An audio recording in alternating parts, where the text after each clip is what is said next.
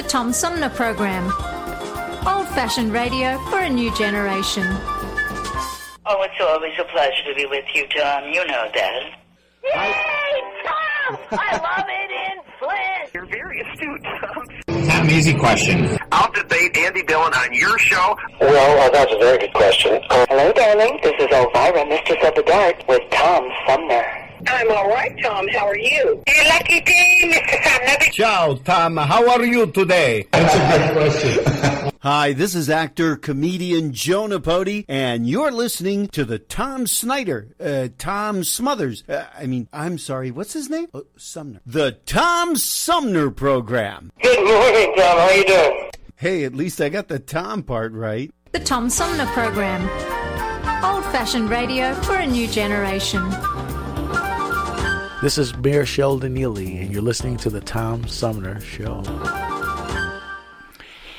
And welcome back, everybody, as we uh, get into part two of today's edition of Armchair Politics on the Tom Sumner program. And our panel of political pundits for today's edition includes our roundtable regulars. On the left, Flint's premier political pundit, Paul Rozycki. Paul, welcome back. Always good to be here. And on the right, longtime Genesee County Republican Henry Hatter. Henry, welcome back to you as well. Thank you. And joining us uh, for this week's edition of Armchair Politics, we have uh, former government official from two presidential administrations, Mark Everson. Mark, welcome back to you as well. Gentlemen, nice to be here. Um, yeah, I, Mark, I, I was surprised to hear you stand up so much for Iowa. uh, yeah, well, At the end of the yeah, last stand segment. up. yeah, just I because, stand up uh, for Iowa too. Yeah, yeah, yeah. Just uh, just because it doesn't didn't do me any favors doesn't mean that uh, it doesn't mean that it doesn't play a role. But but uh, I don't know. It's a tricky. It's a very tricky issue. I you know I'm very struck by uh, the evolution of our culture. You know, everything's online and uh, very little face to face now, and I I hate to see the politics totally lose that. Uh, uh, we we had a, a race down here, a congressional race uh, overnight the. Um, the incumbent congressman, it was really pretty worthless, was pushed out. It was his sixth term, and uh, he uh, was a conservative Republican. Uh, Nobody other than that's going to be elected down here, but but uh, uh, he was deemed ultimately ineffectual and sleazy. Nobody would nobody would have minded the sleazy part, but if he was just getting something done, but but but he wasn't. But um, the fellow I wanted to see beat him ran, and and. Um, I helped him, but he only ended up ten percent with ten percent. They what, what they had last night was the runoff between the top two, which was the incumbent and the challenger. The challenger beat him, but our guy had gone out and he'd knocked on more doors than anybody, but it didn't have an effect. And uh, uh, anyway, you know, it's it's it's a you guys know it better than I. It's a complicated dynamic. What makes politics work Yeah. and government work, but uh, I hate that we're taking the personal element out of it more and more, and I think those unscripted moments are real, and that's where you that's where you learn about a candidate. So You know I, I think that's it- a shortcoming. It's it's interesting you say that, and I, I promised we were going to get into some things that had happened in the last 24 hours, um, but I want to go back to one that uh, that we talked about already, and that was um, this uh, Michigan Supreme Court decision to drop the charges against uh, former Governor Rick Snyder and others because um, on the news, and I mentioned that the, the three candidates for mayor in the uh, upcoming August primary um, are uh, current mayor, immediate past mayor, and the mayor wannabe were all interviewed on the news. And what's interesting about that and how it ties to what Mark just said is that's the only time I've seen the three of them on the news in this campaign was playing the victim in the wake of this uh, decision to drop criminal charges against the former governor. Yeah, that's true. I've seen, except for that, I've seen almost no coverage so far of the, the campaigns per se. I mean, they've, I think a few of them have sent out some flyers, some mail-out flyers, but other than that, it's been a very low-level campaign, and it's only a little over a month away. Well, and and and it's it's probably going to end up playing out as a as a repeat from the last mayoral election. It certainly know, seems that way. with That would my guess. Yeah. with the current mayor and the immediate past mayor squaring off again, which I, I think is maybe kind of a problem. Um, you know, it, it, it's like once people reach a certain point of of being known to the electorate, they're the only ones that really have a chance. Yeah, yeah, that's a.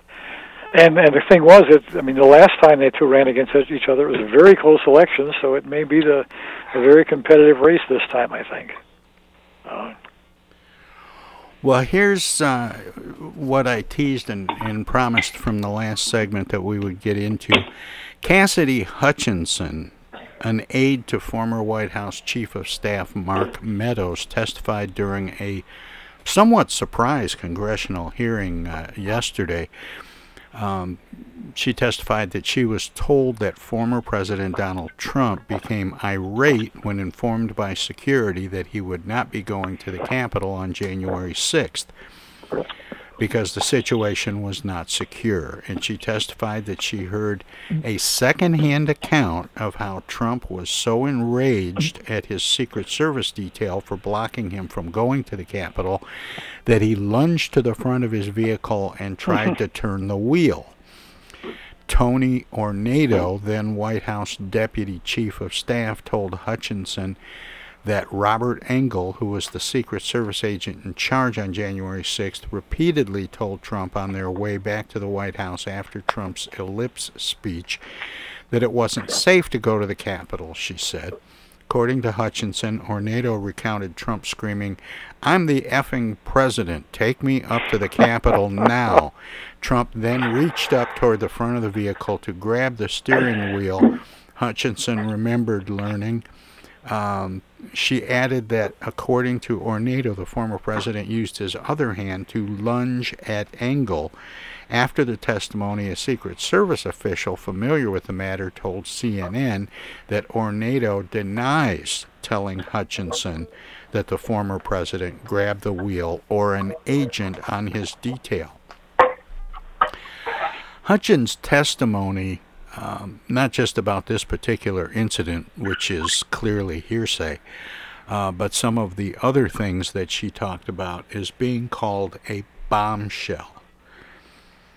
Do you think it's a bombshell? How does her testimony compare to that of John Dean during the Watergate hearings? that that was the parallel I was thinking of in some way. Actually, more so than the whole the incident in the car was the incident where, assuming it's accurate, where Trump wanted to get rid of the uh, the metal detectors at the rally, so the folks could put guns would would be able to get in. That that strikes me as ma- much more worrisome in some ways than uh, the grabbing of the steering wheel and the grabbing of the, of the Secret Service guy, assuming that's true. So, but yeah, yeah, there's some some really you know bombshell statements that were made there.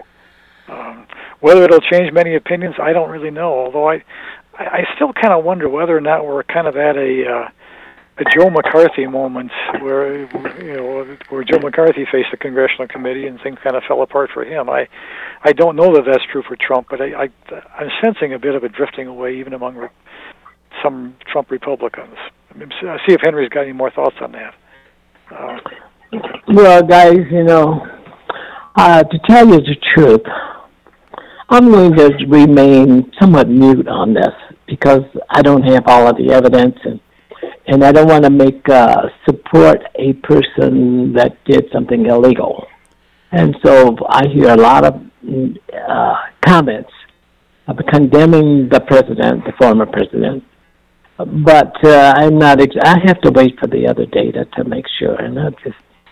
But when I do, it will be my own decision, made by me, for me, and not uh, uh, directed to make a decision on that in that manner. I will do based on my own value system. Thank you. Mark, have you been watching these? Um, they keep calling them hearings, um, but I, I, I tend to want to call them presentations of uh, information gathered at the hearings they've been holding. I haven't watched them as they've occurred, but I've watched a lot of the very detailed coverage and read, you know, certain transcripts of it.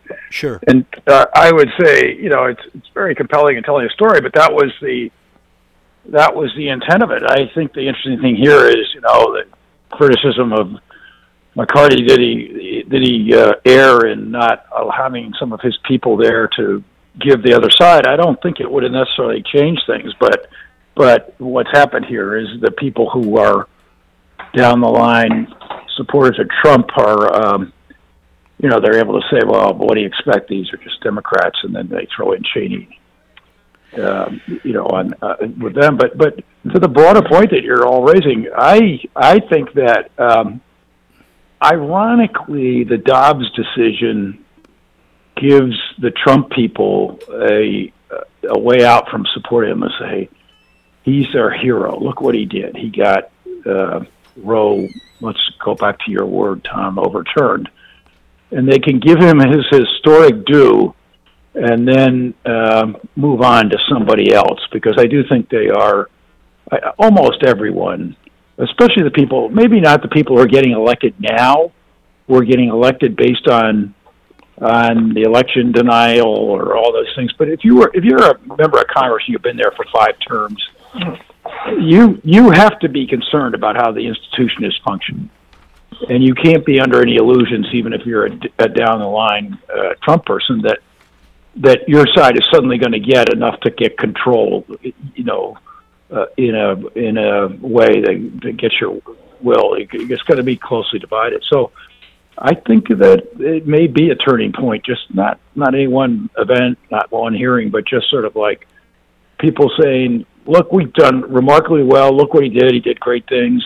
He got that court taken care of, and a few other things. But it's time to move on with some of the other issues." So I, I don't think he's necessarily the favorite to continue to have the sway he's had over the over over the party. I, that's just my own view it seemed when uh, when he first became Attorney General that uh, that William Barr was very supportive and protective of the president, um, and now he he seems, if you just take the things that that have been presented uh, in these uh, these hearings. Um, seems well, to William have, Barr was very to, protective. He seems He's to have oh, yeah. flipped a little bit, and, and yeah, I'm he just has. Mark, you're familiar with him. Do you see it that way, or? Um, I don't know. Yeah, not, not necessarily. I always thought he was a better attorney general than his critics made him out to be. He had certain strong views about the importance of the power of the executive branch, and he was consistent with those. I felt over his tenure, and uh, so I don't think he he deserved all the criticism that he got. Uh, and, and if if the Mark, did we mistake that um, his his uh, belief in the in the strength of the executive branch? Did we mistake that for support for Trump? Well, I, I don't. That, that's one way to look at it, and and I think that working for Donald Trump had to be an excruciatingly difficult task, no matter who you were. And I I I personally think Sessions and and um, Barr did a pretty good job under the circumstances because that's an organization where you've got to maintain your independence as best you can. And as someone who, you know, as you know, I ran the IRS for four years, and uh, you have to be independent there. That's your job. I always felt that I was trying to do my best for the country, and yes, of course, I wanted to serve George W. Bush well uh, he appointed me to three different jobs, and and but the point, the way you have to do it in a job like that, or attorney general, is you have to call the shots the way you see them. And I, I think Barr did that. You can quibble with so his write up about the Mueller report when it came in, or things like that. But I, I think as a whole, he he he did a pretty good job there, and uh, so I I don't criticize him as much for his action in the beginning and I don't praise him quite as much for his actions as now some are praising him. What What did you think about and and I don't know if you even saw this testimony, the exchange that took place between the uh, the the upper level uh, people at the Justice Department after his departure, when uh, the president was thinking about um, replacing Rosen with um, Jeff. Uh, I, I think. Look, I think this is the good news. They're they're like the people in Michigan or in Georgia who stood up to uh, tremendous pressure, individual, uh, who had a great personal presence, but also uh, obviously great authority. And that couldn't have been easy. But those are those were people who were basically mid-level. A lot of them, uh, a lot of them in their 30s or 40s, with a lot of runway left in their careers. It's not somebody, you know. It's okay. It's you can argue it's easy. Uh, um, I'm 67. It's easy to you can say to take decisions that are on principle because you're not going to have that many more swings at bat. But some of these people knew that what the cost would be, Hey, and yet Mark- they still stood up. I, I, I hate to interrupt you because I, I, I want to pick up on that thought um, because we're about the same age. But we have to take a break here, so we'll pick it up when we come All right. back. Hello, Well, we'll be older when we get back. Mistress of the Dark with Tom Sumner. I'm Julie Lopez with Crime Stoppers. Have you ever wondered what to do if you have information about a crime or the whereabouts of a felony fugitive and you want the police to know but you need to remain anonymous? Well, here's what you can do. You can go to p3tips.com or download the mobile app. You can go to Crime Stoppers of Flint and Genesee County's Facebook page and click on the Leave an Anonymous Tip tab, or you can call 1 800 422 jail. All methods are anonymous, and if your help leads to a felony arrest, you may be eligible for a cash reward. Remember, your voice matters. The Centers for Disease Control and Prevention is working to help keep you and your community safe from the threat of novel or new coronavirus. If you have traveled to a country with a widespread outbreak of COVID 19, CDC recommends you stay home and check your health for 14 days after returning to the United States. Take your temperature with a thermometer two times a day. Watch for symptoms like fever, cough, and trouble breathing. And if you feel sick or have symptoms, call ahead before you go to a doctor's office or emergency room. Tell the doctor about your recent travel and your symptoms and avoid contact with others. For more information, visit cdc.gov. Hey, this is Tom from the Tom Sumner Program. Catch me and a gaggle of great guests weekdays on Our Voices Radio, WFOVLP 92.1 FM. You never know who might drop by. Joe By from the Blue Hawaiian. Dan Sterling. Congressman Dan Kildee. Alexander Zonjic. Actor, comedian Joe Napodi. Woodrow Stanley. U.S. Senator Debbie Stabenow. State Senator Jim Ananich. Comedian Brian McCree. The unknown comic. Mark Farner. And Tom, I want you to know Tom's my friend. You you've always got great questions, and you know the material, and you, and you care about it, and it's uh, it's that's impressive. Nice to be with you, Tom. And I admire you for reading all of that. I haven't read the whole thing. I've got willing to admit that. Hey, Tom, this is my favorite interview always. You, you, it's like having coffee at the kitchen table with you. Tune in Monday through Friday from 9 to 12 right here on 92.1 of a kind and check out our website at tomsumnerprogram.com. Yo, speaking. Oh, dear. Honey, our car warranty is expiring again. So soon? It just expired last week. You don't even own a car! Not now, Dana. Your father's on the phone. Hey! Mom and Dad, you're being scammed. It's a robocall. Scammers are using new technology and clever tactics to make more and more calls that look legitimate but are hard to trace. They can make it look like they're calling from any number, even from numbers of people you know. My robocall crackdown team is working with state and federal partners to stop the robocalls for good, but I need your guys' help. Don't trust your caller ID.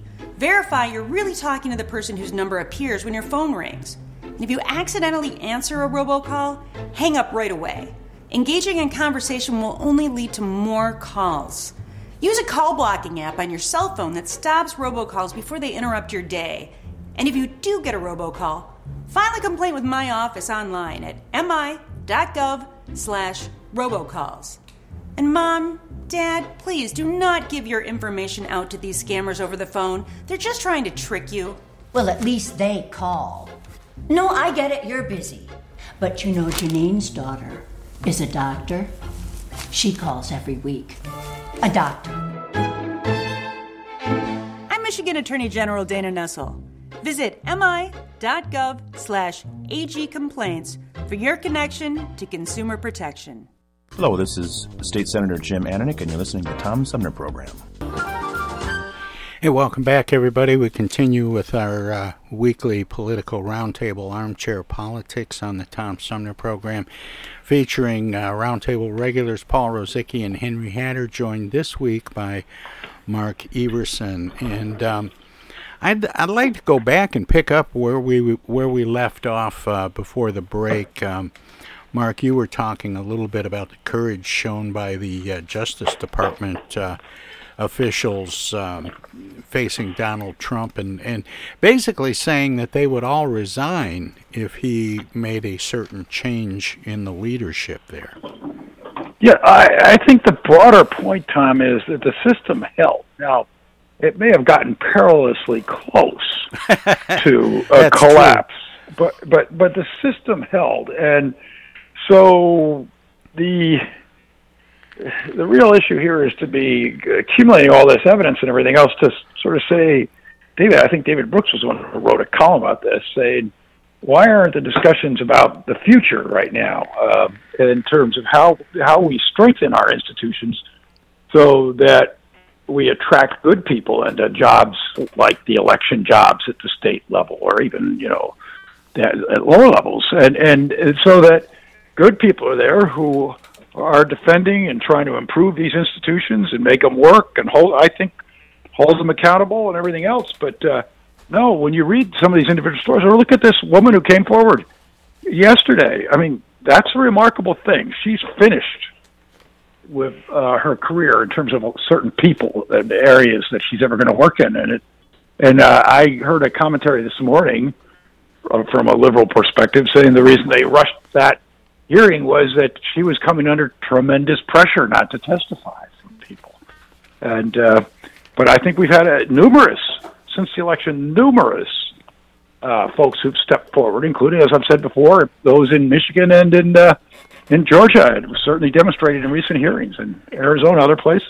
When you brought up that uh, the age of some of these uh, people that find themselves in, in these very complicated and serious issues and discussions and, and how much road life they have left. It reminded me of a saying I heard about um, I, I have a great future behind me. Well, I'll tell uh, uh, I'll tell one story that uh, is is uh, sort of interesting and which helped shape shape me. Um, I went to Washington first time in 1982, and and uh, Watergate was pretty fresh in the rearview mirror. Uh, you, John Dean came up earlier uh, this morning. The man who replaced him was Len Garment. Len Garment was uh, an attorney, and um, he was the one who said they got to turn over those tapes, and and uh, he he became sort of one of the preeminent Washington guys you go to when you got in trouble. And my boss, um, Charlie Wick, who was very close to Reagan, he ran the U.S. Information Agency, and they were very close personally. So close that on Christmas Eve, the Reagans would go to the Wicks house, and on Christmas Day, the Wicks would go to the Reagans house, and that included the eight White House years. So that's a that's a close relationship. Charlie was a pallbearer in the president's funeral, ultimately. But anyway, Charlie was uh, obsessive about trying to remember what people said and and uh, the counsel he was getting. And what he took to, he started recording phone conversations, and uh, he would record it if it was Henry Kissinger or or the foreign the defense minister from Israel or you know Brian Love from the Beach Boys. It didn't matter who it was he would record the conversation and then have it transcribed so that his staff would follow up on the points that were raised. It wasn't some, there was no nefarious motive. It was out of his own desire to get done everything. But anyway, this this had one small problem. It was illegal in certain states, and uh, you know, so he came under a lot of scrutiny, and they were the Democrats were going after him, and Ed Zorinsky, who was a senator, and all sorts of things were happening and he hired Len Garment to um, to represent him because Len was good at getting people uh, in, in jams like this told them what they had to do and and keep it clean, and then you know apologize and everything, which is hard for a lot of these people to do.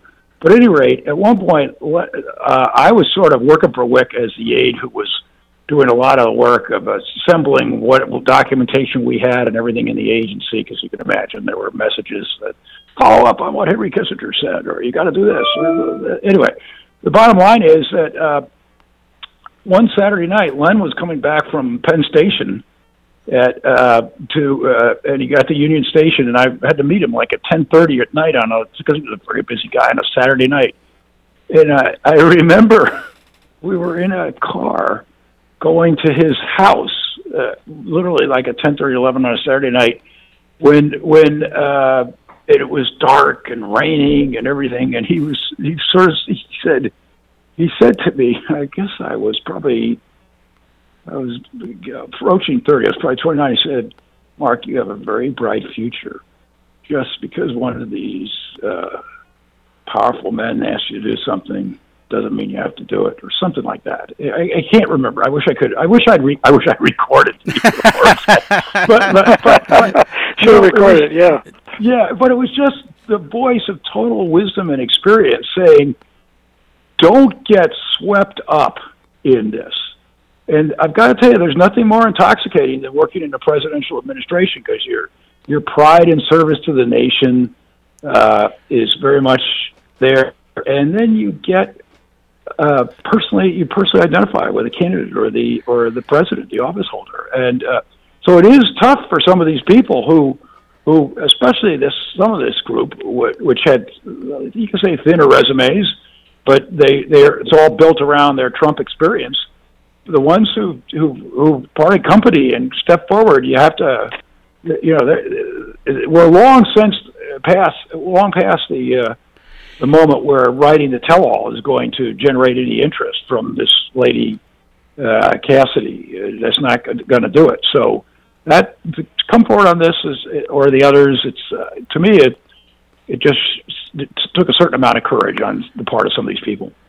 Yeah, she was only 25 years old apparently. It's 25 or 26, wasn't she? Yeah, I think you're right. I think that's right. And those are the those are the people, Paul, who make things happen. You know, Mark Meadows will be he'll be in a dozen meetings over the course of the day with the president, but she'll be given the follow up on three or four of those meetings, and she'll be acting on behalf of the chief of staff and the president. So she's she sees a lot. There are there are a couple dozen people like her you know, and one of them was like Brett Kavanaugh. Brett Kavanaugh was the staff secretary. You, that's somebody who was in there constantly with the president, working on documents and and and such. And or there are just a lot of people who are not household names who are in there in the West Wing who are uh, doing that work. And to to to cut from the herd is is that's hard. That is hard. You know, when you mentioned Mark about uh, getting that advice, you don't always have to do everything. Um, and not to get too carried away with you know an assignment reminded me of something uh, Donald Rumsfeld said in an interview um, that had to do. Remember when uh, then President Nixon was concerned about leaks and he wanted all of the White House staff, some 1,100 people, to be given lie detector tests. Mm. And he gave the, the job to Rumsfeld. He said, I want this done. And Rumsfeld said, You know, I, I knew this. First of all, it was a really bad idea. Second of all, it was impossible to do. And, you know, I, I just decided that it wasn't going to get done. So I let it sit for two or three days, let the president cool down, and then went back to him and explained why we couldn't do it. Right. No. Well, the same same administration. Uh, George Shultz was the Treasury Secretary, and you know the famous enemies list. People said we want the IRS to audit these people. Well, that list went over to Shultz, and uh, it went to the. It, I, I, I can't remember where it went to Shultz first, but it went to the got to the IRS, and uh, Shultz and the um, the uh, commissioner at the time decided that that would list would just go in a safe in the commissioner's office, and that's where it would remain. but but you know, but now yeah. the common law, the common lore is that those people were audited, which was not correct. It was, you know, it was it was all investigated and, and determined as I said. But you know, then the then the media and the historians, it all gets some of this gets twisted over time. So I do think whatever you think about these hearings, however flawed they might be from not having the totally bipartisan membership or being this thorough, I wish they. I think what they did wrong on these hearings is I think the real question is why didn't the FBI do more? Uh, certainly, one of the real questions here. I, I, I, I think that there is a total failure of, of preparedness for these these uh, pretty foreseeable events. But but uh, they didn't look at that element for whatever reason, and I I think they were afraid to go after another institution. But but uh, whatever you want to say about them, they have helped create an historical record, which is important as you look back and reflect on this time. Well, I had an interesting. Yeah, I think the real, the real thing is the historical record. I had an interesting. I don't think it's going to have any effect on the election, but I think the history is going to matter. I Yes, an, I agree with that. I had an interesting guest on yesterday, Harlan Ullman. He's uh, written a book um, late last year called The Fifth Horseman and the New Mad How Massive Attacks of Disruption Became the Existential Danger to a Divided Nation and the World at Large. And he raised the question, and, and we talked about it uh, quite a bit. And, and so if you want to hear that conversation, you can go to the archive. It was yesterday uh, during the 10 o'clock hour. And uh, the question he raised was if Donald Trump were to be charged with a crime out of these hearings, would Joe Biden pardon him the way Hmm. that um, uh, Jerry Ford did of Richard Nixon in the wake of the Watergate scandal. And you know, people forget that there there were people calling for Nixon's head throughout that, you know, the the impeachment hearings and then after his resignation, you know, he should be arrested and put in jail and yada yada. And um, and Gerald Ford um, pretty much gave up his second term so that Yeah. Richard Nixon would not end up in the docket. And, and to your point, Tom, it was considered statesmanlike at the time. Caroline Kennedy, the uh, profile gave the uh, first or second, whatever it was, Profile in Courage Award. I don't can't remember what it, the entity. Yeah, is. I recall that. And and it was too forward for that pardon to say that was done at cost to the president, but it was done for the right reasons, whether you agree with it or not. And uh, you know, But it's uh, made I- a little bit more complicated in this particular situation because Ford had served as as Nixon's vice president. They were both Republicans. Now you've got two people that that ran against each other for president. They're of two different parties.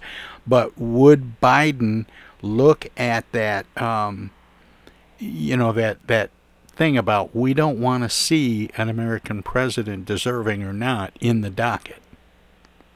You know, I think a question is, would would if he did that, would that play a role in uniting the nation? I mean, that was the idea with with Ford and Nixon, the idea of uniting the nation after Watergate. Would it do the same thing now? I it might. I don't know, but I think that's that would be the goal if he did. Well, there's really two two questions to, to talk about and and get feedback on. Do you think charges would ever be filed against Donald Trump? No. They, you know, you mentioned that you were surprised the FBI hadn't done more. Now that this information is being released from Congress from their hearings, it looks like the Justice Department is maybe kicking things up a notch and, and are looking more at these events and, and this various testimony.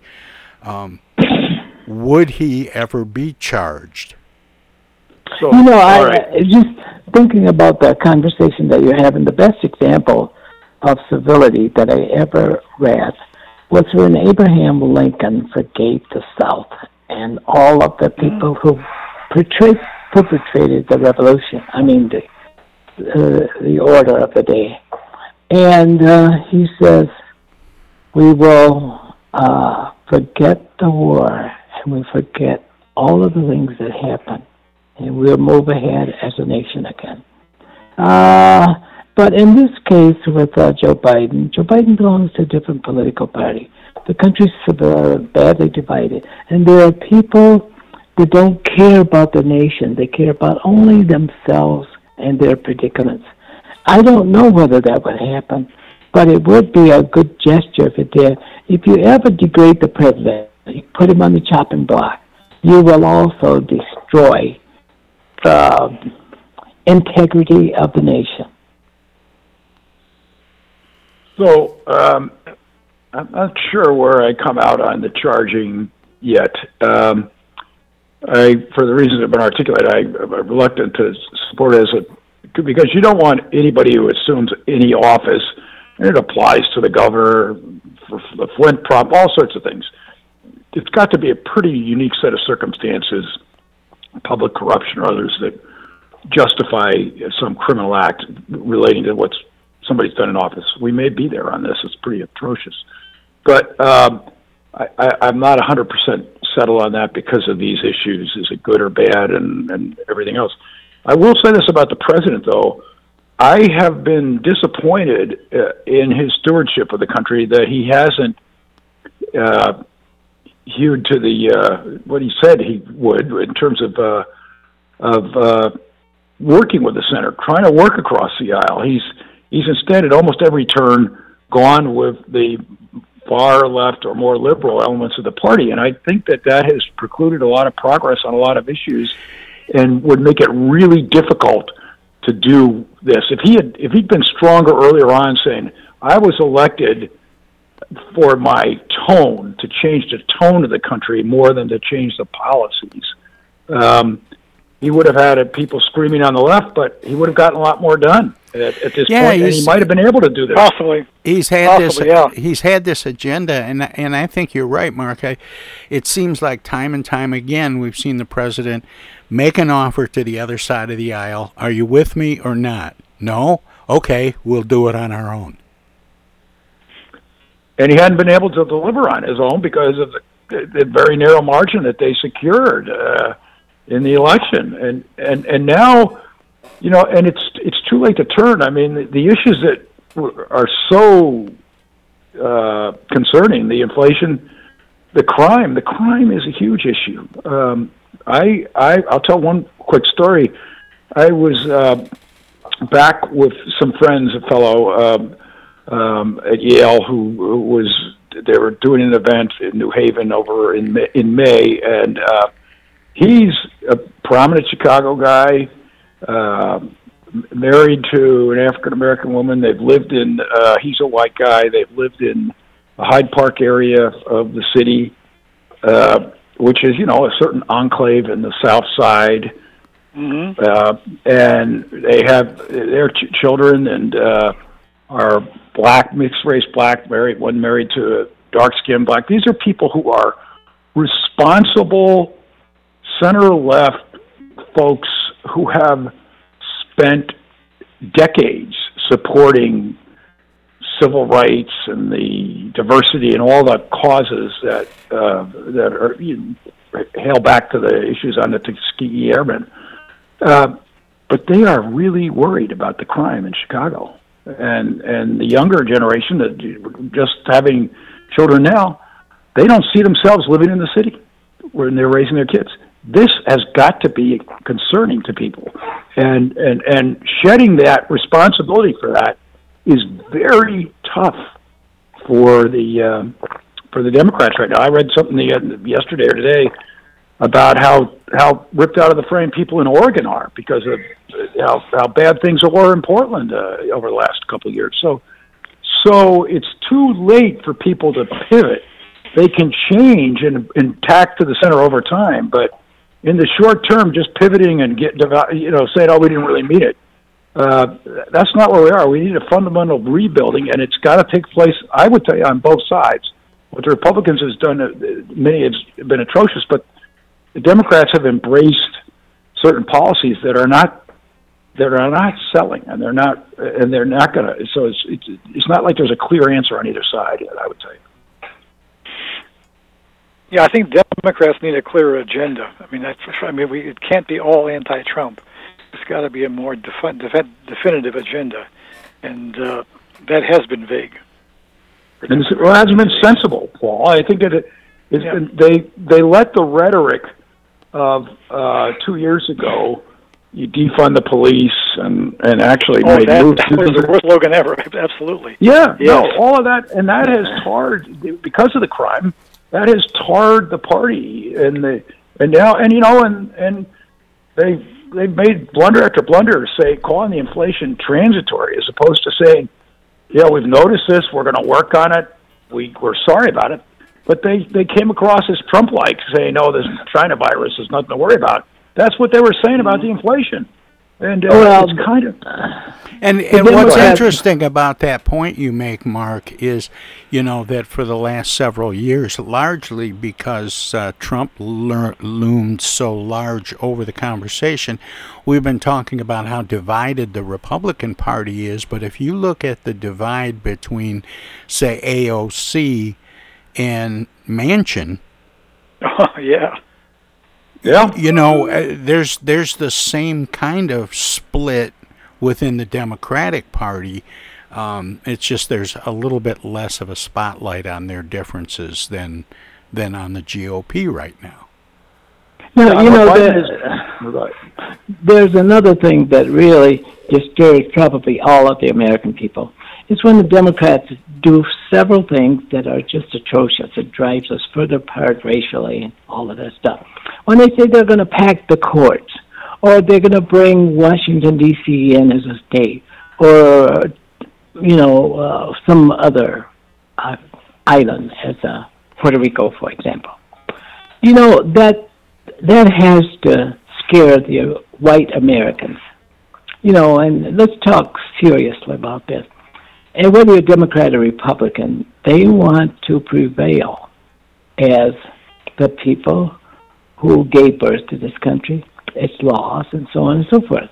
It's a worthwhile pursuit. But when Democrats say that, they drive the country further apart. And um, and nobody wants to see us go to a a uh, totalitarian government of any kind.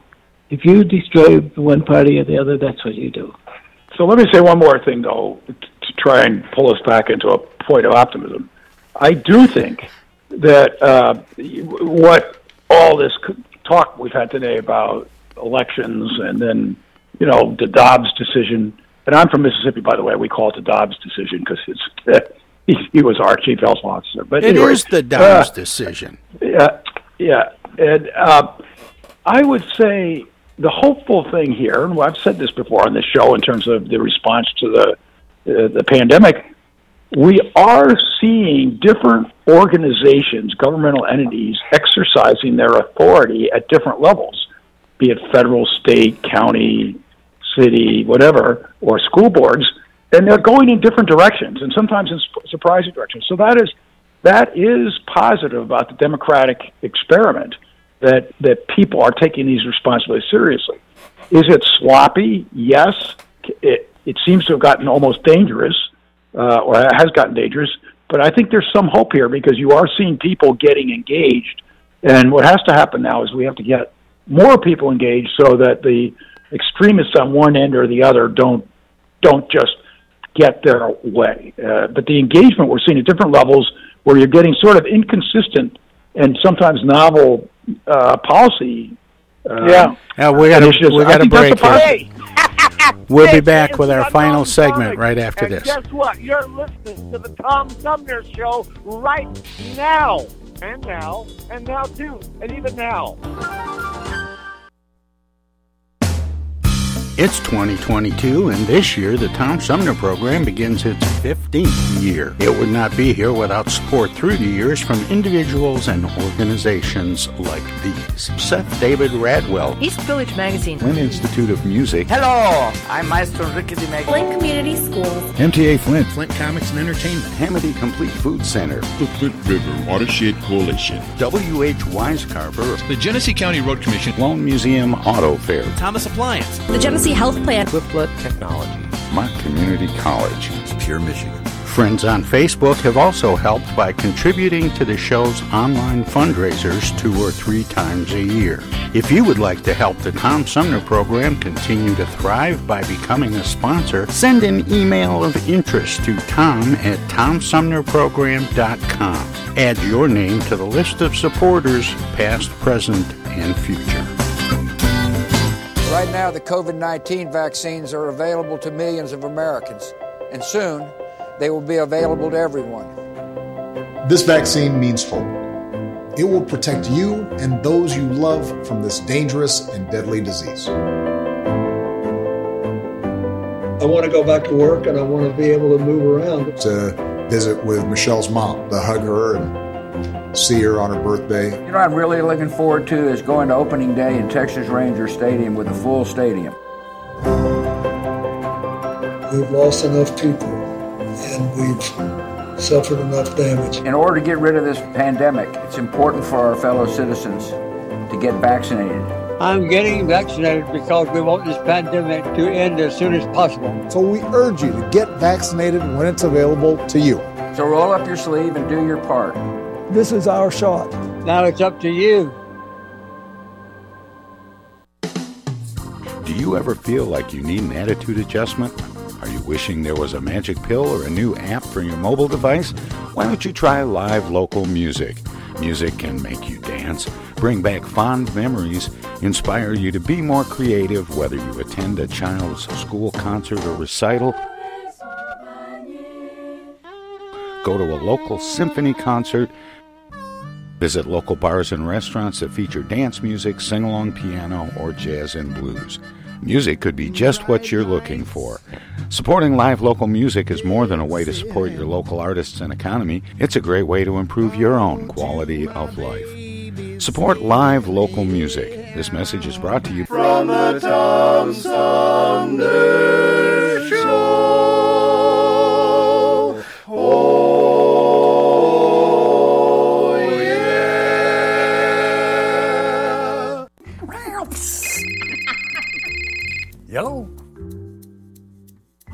Dana. Dana, something must be wrong. She never calls. Dana, what's wrong? Take this down. She's stranded on the side of the road. I'm not. She needs us to send her an Amazon gift card, I don't. and she'll use it to pay the tow truck driver. I won't. Mom, Dad, that's not me. It's a scam. Scam artists will call, text, or email people trying to get them to buy a gift card from Amazon or some other company, and then ask for the gift card number over the phone. Remember, gift cards are for gifting, not for paying people. If someone asks for payment using a gift card from Amazon, Target, or some other store, it's a scam. Hang up or delete the message. These scammers are awful. Wish they'd pretend to be her brother sometimes. Mm-hmm. Be nice to hear from him. For more tips on avoiding scams, visit michigan.gov/ag for your connection to consumer protection. Oh, I get the uneasy feeling Rod Serling is behind one of those doors. Rod Serling. Rod Serling. What's this, the Twilight Zone? Where is everybody? I would have been headed for the Twilight Zone. Twilight Zone? If I go any lower, I'll be in the Twilight Zone. All right. Oh, but Jethro's right at home in the Twilight Zone. I'm in the Twilight Zone. Now, having made this little jaunt into the Twilight Zone, I got a feeling something strange is about to happen. In the Twilight Zone. Hi, this is Anne Serling, and you're listening to the Tom Sumner Program.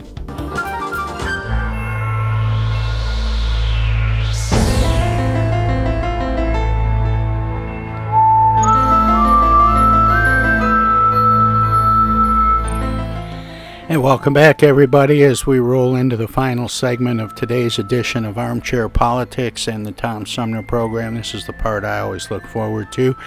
The X Files, those weird and wacky stories that uh, seem too strange to be true, but often are, and sometimes not that much stranger than the mainstream headlines.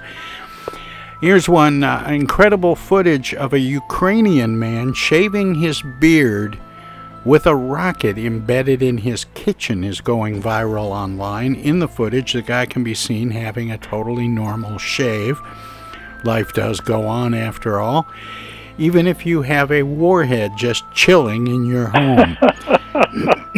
in the footage uploaded to Reddit, the man shows off the hole in his ceiling where the undetonated uh, rocket entered.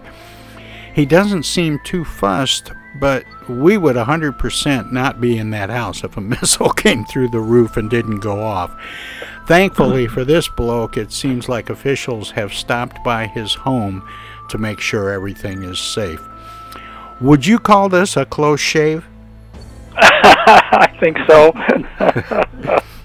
uh, to say the least. Mm. Well, NASA wants its moon dust and cockroaches back. The space agency has asked Boston based RR Auction to halt the sale of moon dust collected during the 1969 Apollo 11 mission that had subsequently been fed to cockroaches during an experiment to determine if the lunar rock contained any sort of pathogen that posed a threat to terrestrial life. The material, a NASA lawyer said in a letter to the auctioneer, still belongs to the federal government.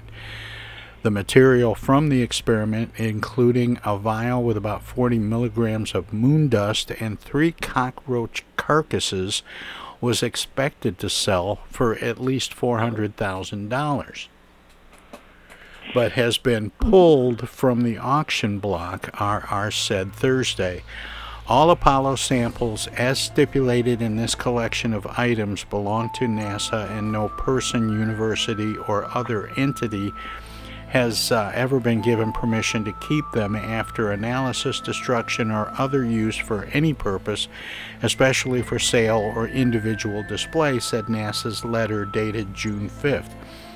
It went on, We are requesting that you no longer facilitate the sale of any and all items containing the Apollo 11 lunar soil experiment, the cockroaches, slides, and post destructive testing specimen. Um, by immediately stopping the bidding process, NASA wrote. In another letter dated June 22nd, NASA's lawyer asked RR Auction to work with the current owner of the material to return it to the federal government. How long will it be before the American flag on the moon is replaced with a for sale sign? right. Um, By some ambitious let, realtor. Let me just say to this uh, what's appalling here is that NASA's worrying about this and the original experiment, as an old New Yorker, cockroaches can eat anything. I mean, uh, they, that, that's that. One thing if they said mice eating this stuff, but cockroaches, they're indestructible. So I don't get what they're trying to prove here. Yeah, I don't, uh, Tom. I, I, don't know how much information we get out of that, Mark. Go ahead, Andy. uh, Tom, how how did this information, which originally belonged to the federal government, fall into the hands of a non-governmental entity? Oh, I think it was probably turned over to a research lab somewhere, and when the experiment was shut but it down, still belongs. They got rid of the stuff improperly. Yeah. Well, it still belongs to the federal government. I, I don't understand it at all. The government is very protective about it. It. Uh, well, that's that's what they're telling the auctioneer. Well, you know, I was thinking if if cockroaches are worth that much money, a lot of old abandoned homes in Flint are worth a lot more than anybody thought. You're probably right about that. Yeah. Well, along those uh, along those lines, creepy, nightmarish-looking dolls, sometimes covered in barnacles that grow out of their eyes, are washing up along Texas shores, according to research uh, to researchers who survey the area for sea life. Where the dolls came from is a mystery, but the Mission-Aransas Reserve has been collecting the scary figures as they find them along a 40 mile stretch of coastline uh, according to Jace Tunnell, director of the Mission-Aransas Reserve at the University of Texas Marine Science Institute. She told us to the uh, Fort Worth Star Telegram. So far, the reserve has collected about 30 dolls, Tunnell said in a Facebook video in October. Some are missing arms or legs, and others have algae growing inside the eyes and mouth, as well as barnacles. Some have uh, clearly been chewed on. An image of each one gets posted on the group's Facebook page, which has generated a substantial following ever since. The first figure discovered by researchers was a sex doll. When, When Tunnell posted the image online, someone bought its head for $35, he said. Oh my God. the, the funds were donated to a sea turtle program. Tunnell sells the dolls at a yearly fundraising auction. He's not sure what the people who purchase the dolls do with them, he said. Could these dolls be rejected brides for Chucky? Entirely possible. Yeah. I, you want to clean up the dolls? Just send in the cockroaches. Yeah, there you Yeah. go. Right. well, uh, that wraps it up for uh, today's edition of um, the X Files on uh, Armchair Politics on the Tom Sumner program. But we have uh, about three minutes left, and there were a couple of things I wanted to spend more time talking about the uh, the hearings this week. But there were other big things that that were on my agenda to talk about today. We didn't get to. Uh, some of the Supreme Court decisions and the impact on uh, Second Amendment and religious freedoms, and um, there's there's also um, the president just went abroad to to try to help shore up uh, NATO and other support for Ukraine, and um, you know support for Ukraine seems to be declining a little bit. Um, not Let just me comment on that though, real quickly. Yeah, Tom. please. Uh, one of the big events of the week was Erdogan withdrew his objection to uh, to the two countries, um uh, Scandinavian countries, joining uh, joining NATO. So that's very Yeah, I saw that. Yeah. And, and that's that's a very strong statement. I think that that uh, Putin's going to have to really think about. So I think that is the, one of the big events of the week and a, and a good event. Yeah, well, one event of the whole Ukrainian issue is that it's, it's strengthened NATO in a way nobody would have imagined. I mean, it looked like NATO was, you know, somewhat of a fading issue for a while, especially during the Trump administration, and now it appears to be stronger than ever You know, as a I- result of the Ukrainian invasion. I mentioned we talked yesterday. I, I talked with uh, Harlan Ullman about this notion of Donald Trump being charged for something and whether or not Joe Biden would pardon him.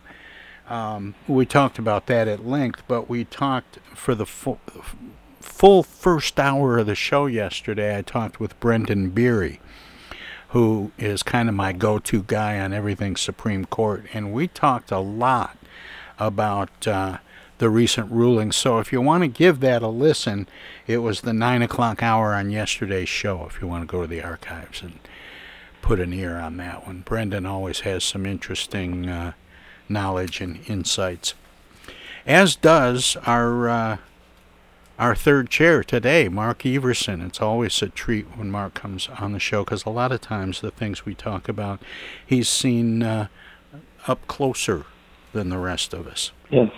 Always. and it gives us more more more confidence that the uh, what's called the deep state will will uh, sometimes take care of other issues that are at the surface very very well. It's good to have that power there. Yes. Well, and maybe I I'm a always fool. listen.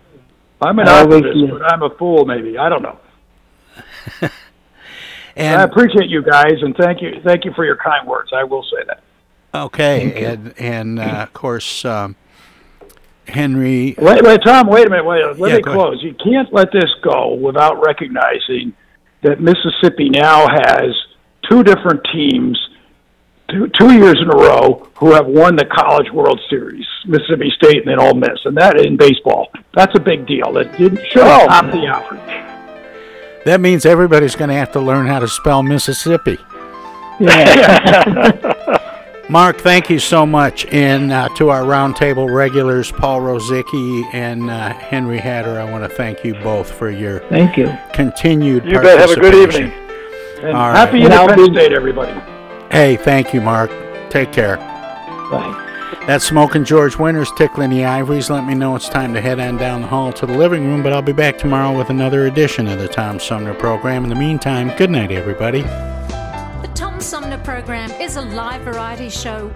We want to acknowledge all of our guests who play such an important role in the show and our cavalcade of cohorts from coast to coast for their regular contributions. Most of the musical accompaniment was provided by people in or from the Flint area. Many of the pre recorded portions of the Tom Sumner program are made possible by Flint's own Steve McComb and Pencil Sketch Recording in Nashville, Tennessee. If you have comments, questions, or suggestions about the show, find us on Facebook.